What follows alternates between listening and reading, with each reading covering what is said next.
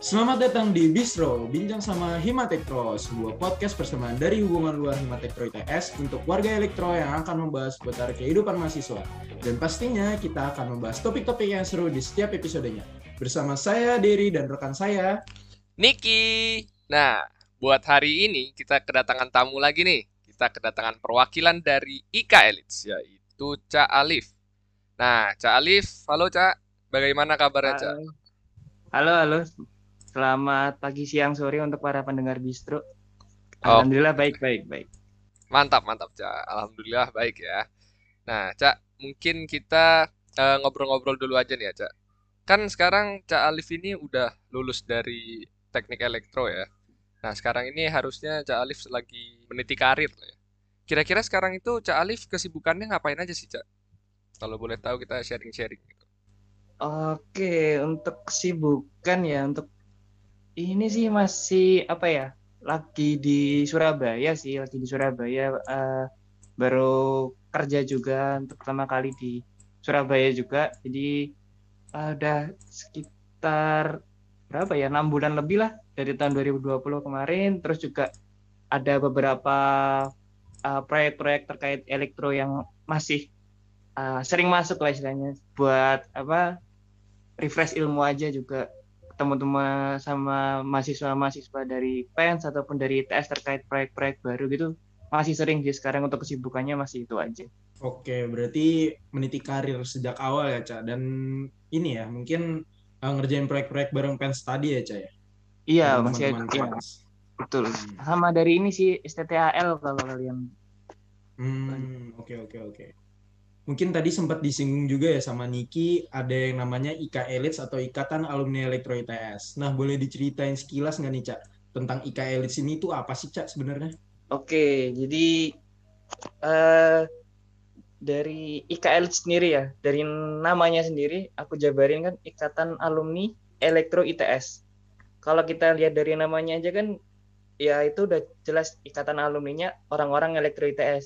Cuman untuk... Hmm. Uh, saat ini ikatan alumni elektro I T S ini tuh nggak cuma isinya orang elektro doang, ada isinya teman-teman dari uh, P E N S yang zaman sebelum pecah antara P E N S dan juga I T S, lalu ada teman-teman dari teknik komputer maupun dari teknik biomedik pun juga masih ada di I K A Elits sekarang.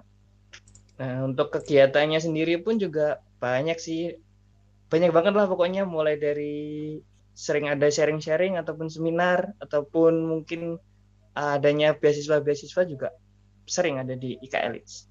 Oh. Oke, tadi sempat disinggung juga ada keterlibatan dari P E N S ya, Ca, untuk anggota I K A Elits. Nah, untuk P E N S lulusan sekarang masih masih dianggap sebagai I K A Elits nggak, Ca? Kalau saat ini ya, yang diada organogram sekarang itu masih kebanyakan P E N S yang zaman-zaman tahun sembilan puluh tahun tahun sembilan puluh tahun dua ribu itu, yang sebelum benar-benar pecah antara politeknik dan juga institut gitu. Sementara itu yang itu, cuman setahu saya kalau P E N S itu udah ada ikatan alumni sendiri juga sih sekarang. Cuman masih ada kayak apa ya? Masih dibicarakan lagi lah antara uh, P E N S terus juga juga uh, elektro I T S sendiri, dan juga mungkin informatika kan dulunya juga pecahan dari elektro, jadi masih ada pembicaraan lebih lanjut lagi lah soal itu. Oke, oke. Berarti sekarang ini udah pisah juga ya ikatan alumninya ya untuk P E N S sama elektro I T S gitu ya? Iya, sudah pisah sih, sudah pisah, sudah pisah. Oke, oke. Gini, Ca, tadi kan eh, Ca Alif ini sempat ngomong soal organogram ya, dan iya, eh, Hublu Himatektro juga secara langsung maupun tidak langsung eh, bekerja sama lah dengan I K A Elits ini dalam bentuk alumni talk misalkan, atau misalkan ada beasiswa-beasiswa gitu. Nah, sebenarnya aku masih ada pertanyaan nih, Ca. Kira-kira beda di organogram itu tuh bedanya ketua pusat sama ketua daerah itu apa sih, Ca, sebenarnya? Mungkin bisa dijelasin gitu ya. Jadi untuk saat ini itu uh, dari ketua umumnya kan dari Cak Faisal ya, E dua puluh enam. Itu uh, di organogram tuh posisinya paling tinggi. Di samping kanan dan kirinya sejajar dengan beliau itu ada Dewan Penasihat dan juga Dewan Pembina I K A Elits. Nah, uh, di bawah beliau sendiri itu uh, ada sekretaris umum yang dipegang oleh Cak Suratman E tiga puluh empat, lalu ada ketua harian dari Cak Agus Hari dari E tiga puluh, dan juga ada bendahara umum dari Ning Retna Suprabasasi dari E dua puluh delapan.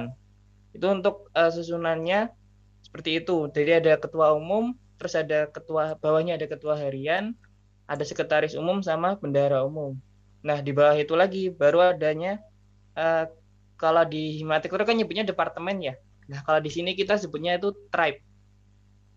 Jadi hmm. ini uh, sistemnya apa ya? Kalau dari Cak Faisal sendiri pengen sistem yang agile gitu. Jadi kayak lebih uh, mudah apa dinamisasi dalam organisasinya itu lebih lebih gampang lah untuk uh, di dinamisasinya. Itu ada lima tribe. Yang pertama ada tribe satu untuk uh, alumni dan faculty development, itu dipegang oleh Cak Dedi dari E empat puluh.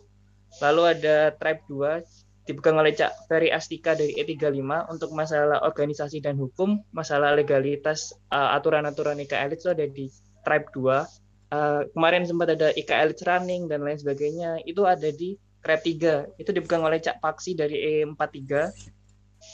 Lalu untuk Tribe empat terkait dengan uh, istilahnya kominfonya ataupun pusat informasinya I K L itu dipegang oleh Cak Hilmi E tiga puluh empat. Dan yang terakhir itu ada Tribe lima dipegang oleh Cak Dodo E tiga puluh tiga, itu untuk partnership dan community development. Nah, itu uh, untuk lima tribe yang ada di kepengurusan sekarang. Nah, untuk kedudukan dari pengurus wilayah sendiri, itu sejajar sama uh, tribe ini. Jadi ada di uh, sejajar sama mereka. Dan untuk pengurus wilayah sendiri itu emang uh, saat ini kan di, baru ada yang ada di Surabaya ya, itu dipegang oleh Cak Rudi E tiga puluh. Itu uh, lebih ke untuk mengadakan kegiatan-kegiatan se wilayah yang dipegangnya. Jadi kalau misalnya I K L I T mau ngadain kegiatan di Surabaya, koordinatornya dari pengurus wilayahnya, ataupun misalnya nanti semoga cepat offline ya, semoga cepat offline tuh juga. Amin. amin. Uh, misalnya mau ada seminar sama I K L I T, terus mau ngundang pengurus yang untuk uh, mengisi acara itu ya, yang paling dekat teman-teman dari pengurus wilayah seperti itu sih. Untuk uh, kedudukannya kalau pengurus wilayah ada di sejajar sama uh, tribe-tribe-nya seperti itu. Oh, oke okay, oke. Okay. Berarti intinya organogram sekarang ini lebih uh, terstruktur gitu ya, Cak. Untuk uh, terutama untuk nge-reach ke mungkin ke stakeholder-stakeholder lainnya atau misal ke mahasiswa elektronnya sendiri gitu ya, Cak. Iya, untuk uh, untuk yang sekarang ini emang lebih terstruktur sih. Dari susunan kepengurusannya pun seiring waktu tuh sering berubah, sering berubah gitu lah istilahnya.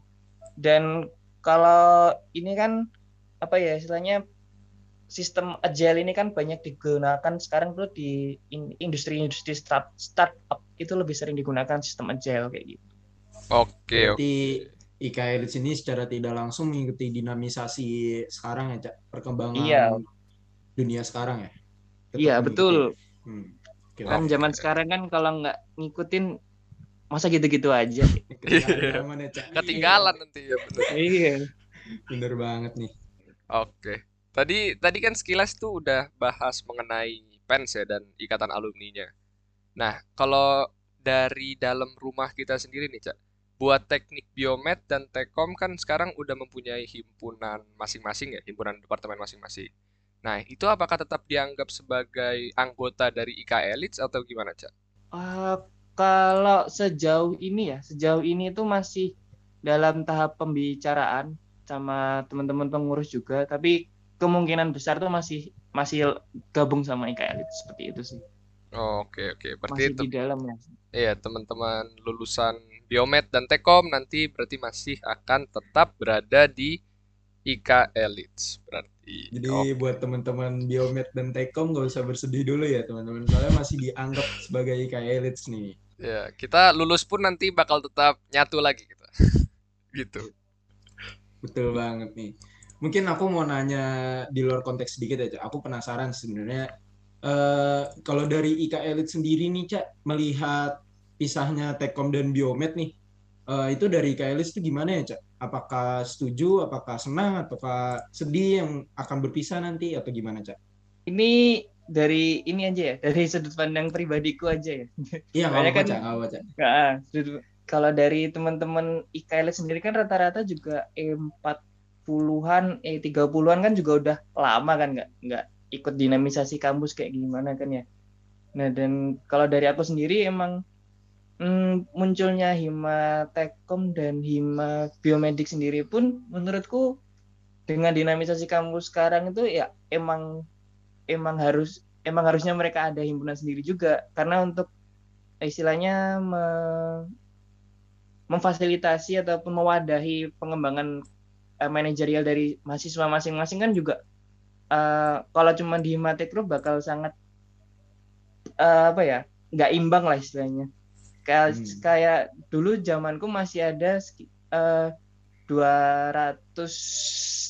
ratus tiga puluh empat mahasiswa. Kalau sekarang kan angkatan-angkatan sekarang kan udah satu, kalau digabung ya ada sekitar empat ratus kan. tiga ratus lima puluh dua kalau angkatan aku, Cak. tiga ratus lima puluh dua kan. Hmm. Sedangkan Uh, tiga ratus lima puluh dua kalau cuman cuma ada wadahnya Hima Tekkom aja kan juga ada berapa banyak itu mahasiswa yang nggak nggak bisa punya kesempatan buat uh, berkembang di bidang manajerial, khususnya uh, manajerial sosial keprofesiannya kan uh, juga butuh juga butuh wadah yang lebih pas untuk tiap-tiap uh, tiap-tiap bidangnya ataupun tiap-tiap jurusannya kan. Jadi menurutku juga ini bagus-bagus juga buat teman-teman nantinya melatih diri, terus nanti istilahnya kan semakin banyak yang ikut organisasi, semakin banyak yang terlatih, nanti pas masuk I K L S kan juga semakin terbiasa kan ya, ikut kegiatannya, ngurus-ngurus gitu kan. Jadi udah terlatih ya, Cak? Iya. Ngurus-ngurus proker-proker di I K L S juga ya? Iya, betul. Ya, berarti secara tidak langsung I K L S pun juga mendukung ya, khususnya Mas Alif pun mendukung untuk adanya departemen-departemen tersebut ya, Cak? Adanya himpunan-himpunan setiap departemen tersebut. Iya, uh, kita uh, dari dari aku sendiri sebagai alumni pun juga apa yang mau dilakuin sama teman-teman sekarang yang masih kuliah pun kita bakal mendukung, karena kan istilahnya kita nggak ada di kuliahnya secara langsung kan ya, kita nggak tahu hmm. ada ada apa sih di kampus sekarang itu ya. Kalau memang dibutuhkan untuk himpunan baru ya nggak apa-apa, tapi tetap ingat rumah kita tetap sama ya, dari I T S kan. Oke, mungkin aku kutip sedikit kata-kata Cak Alif nih yang cukup menarik ya, rumah kita tetap sama, Elektro I T S. Oke, mungkin aku lanjut ya, Cak, ke pertanyaan selanjutnya. Ini berhubungan dengan internasional nih, Cak. Uh, kan kemarin di salah satu proker Hublu atau hubungan luar itu ada yang mengundang perwakilan I K L S dari luar negeri yang yang kerja dan S dua di luar negeri nih, Cak. Aku penasaran sih sebenarnya ada nggak sih I K L S luar negeri atau I K L S internasional yang menghimpun lulusan-lulusan Elektro I T S yang berkembang di luar negeri, Cak? Uh, kalau yang ada di luar negeri ya, setauku masih dalam tahap pembicaraan juga sih, kayak uh, teman-teman yang ada di luar negeri ini nanti mau pusatnya di mana, setahu kayak gitu sih. Cuman udah udah ada pembicaraan untuk ke arah situ. Cuman belum belum sampai pengesahan setahu aku. Oh, berarti uh, sudah mau dibentuk ya, Cak, I K L S internasional uh, ini ya, Cak? Iya.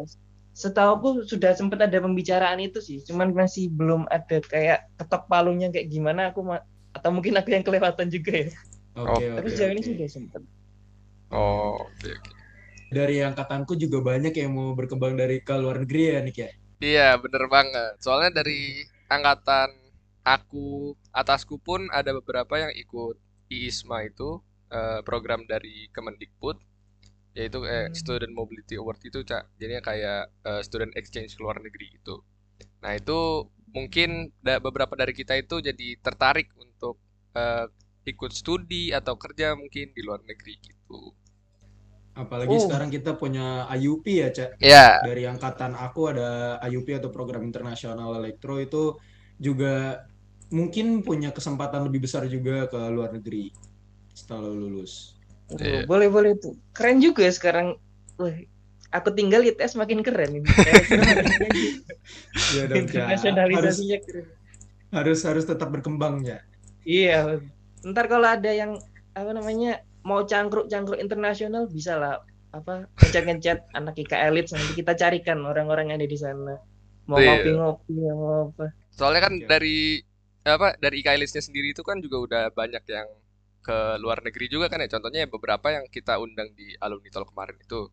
Tapi ya di luar itu pun banyak yang mengemban studi dan bahkan kerja ya di luar negeri gitu. Mantep sih itu. Itu kalau menurutku emang kerennya elektro I T S itu itu jadi nilai plusnya. Tuh, internasionalisasinya. Harus lah, harus makin keren lah. Masa historinya di dalam di dalam negeri doang, harus di luar negeri Victor. Nah, harus di internasional gitu juga ya. Iya, betul. Mantap, mantap itu. Oke, Cak. Uh, ini aku ada pertanyaan lagi nih, Cak. Kira-kira aku pengen tahu nih, Cak. Kira-kira kesibukan di I K Elis tuh kayak gimana sih, Cak? Mungkin ada sering ada meet atau gathering atau misalkan reuni gitu, Cak. Nah, itu kira-kira gimana, Cak? Uh, kalau untuk kesibukan ya, kalau dari kesibukan sendiri kan uh, dari I K Elis yang kepengurusan sekarang kan baru istilahnya baru launching itu sekitar bulan Maret ya, tanggal dua puluh delapan itu, dua puluh delapan Maret dua ribu dua puluh satu kemarin itu baru istilahnya mulai start kepengurusannya. Nah, dari mulai tanggal dua puluh delapan Maret sampai sekarang itu kita sering sih banyak banyak meet, khususnya kan uh, per tribe itu kan beda-beda kan ya jadwalnya. Kalau dari aku kan dia ada di tribe satu kan ya, terkait dengan alumni dan faculty development itu kadang uh, sebulan bisa sekali ataupun dua kali untuk meet. Itu pun biasanya malam kan, soalnya kan banyak yang kerja. Dan untuk kesibukannya sendiri juga nggak mengganggu pekerjaan sih, kayak kita selalu rapat on time, selesai on time, nah, kayak gitu sih. Jadinya kayak uh, enak-enak aja gitu kita ikut kegiatan-kegiatannya I K Elis. Dan sering ada apa sih istilahnya uh, sering ada kegiatan-kegiatan hiburan lah, kayak mungkin kemarin lomba yang uh, Elite Running ataupun teman-teman yang main F P L F P L Fantasy Premier League, nah itu ada juga kan lombanya. Jadi kayak uh, banyak lah hal-hal yang bisa nge-refresh uh, kita di selama ngurus di I K Elis tuh nggak merasa apa ya, nggak merasa ini, wah ini membebani kesibukan pun nggak ada, santai aja di sini. Jadi I K Elis sebagai pelarian kerja ya. Oh, jadi fun-funnya gitu di I K Elis gitu kalau misalnya iya, kerja. Oke oke, kayaknya seru banget ya program kerja dan kesibukan di I K Elis itu kayaknya benar-benar fun dan tidak membebani sama sekali ya berdasarkan cerita dari Cak Alif nih. Oke, mungkin lanjut ke pertanyaan terakhir nih, Cak. Bagaimana sih I K Elis kedepannya dan harapan khususnya Cak Alif, harapan I K Elis kedepannya itu gimana? Uh, ya untuk dari aku sendiri kan ya, kalau dari aku sendiri sih lebih untuk kedepannya kan pasti bakal banyak lah kegiatan-kegiatan yang bakal di di apa sih dilakuin sama I K Elis untuk teman-teman dari uh, Himatektro, teman-teman Himabiomed ataupun teman-teman Himatekom, pasti bakal banyak kegiatan yang bakal kita bakal kita berikan ke kalian semua. Jadi uh, untuk kapannya stay tune aja terus di Instagramnya I K Elis, sudah pada tahu kan ya, at i k titik elis, harus di follow itu, harus selalu di follow, okay. harus selalu di follow. Jangan sampai ketinggalan. Kalau ketinggalan nanti sayang gitu lah. Masa, wah hadiahnya juga nggak. Kadang kalau ada lomba-lomba hadiahnya nggak nggak main-main gitu loh. Kayak ya lumayan lah buat teman-teman mahasiswa kan ya. Buat traktir satu warkop juga bisa. Mantap sekali. Mantap, mantap. Oke, oke. Ya kalau kalau harapan sendiri ya, kalau harapan sendiri sih uh, pengennya sih kalau dari aku sendiri sih teman-teman, kalau sekarang kan kita I K Elis ngadain kegiatan kan kebanyakan online-online kan ya. Ya aku pengennya sih kita bisa segera offline, bisa ketemu sama teman-teman mahasiswa lagi juga kan, kayak ada apa sih kayak pertemuan di Uh, teknik elektro lagi kayak gitu, kayak yang mungkin reuni akbar ataupun pertemuan akbar antara I K Elis dan juga mahasiswa-mahasiswa yang masih uh, berkuliah di kampus seperti itu. Terus uh, apa banyaknya juga pengurus-pengurus wilayah yang mulai disahkan sih, kayak di tiap-tiap daerah udah udah tersebar, bahkan di internasional nanti semakin banyak di tiap negara mungkin ada juga. Harapanku sih itu, dan banyak juga yang join ke luar negeri juga sih. Doa aku sih seperti itu. Oke, amin amin. Semoga semua harapan dan cita-cita I K Elis dan Cak Alif khususnya itu akan uh, dikabulkan semua ya. Dan semoga kita bisa dipertemukan uh, di kondisi offline, di kondisi sama-sama sehat, di kondisi Indonesia yang udah bersih dari uh, virus COVID, dan bisa berkumpul lagi di Teknik Elektro.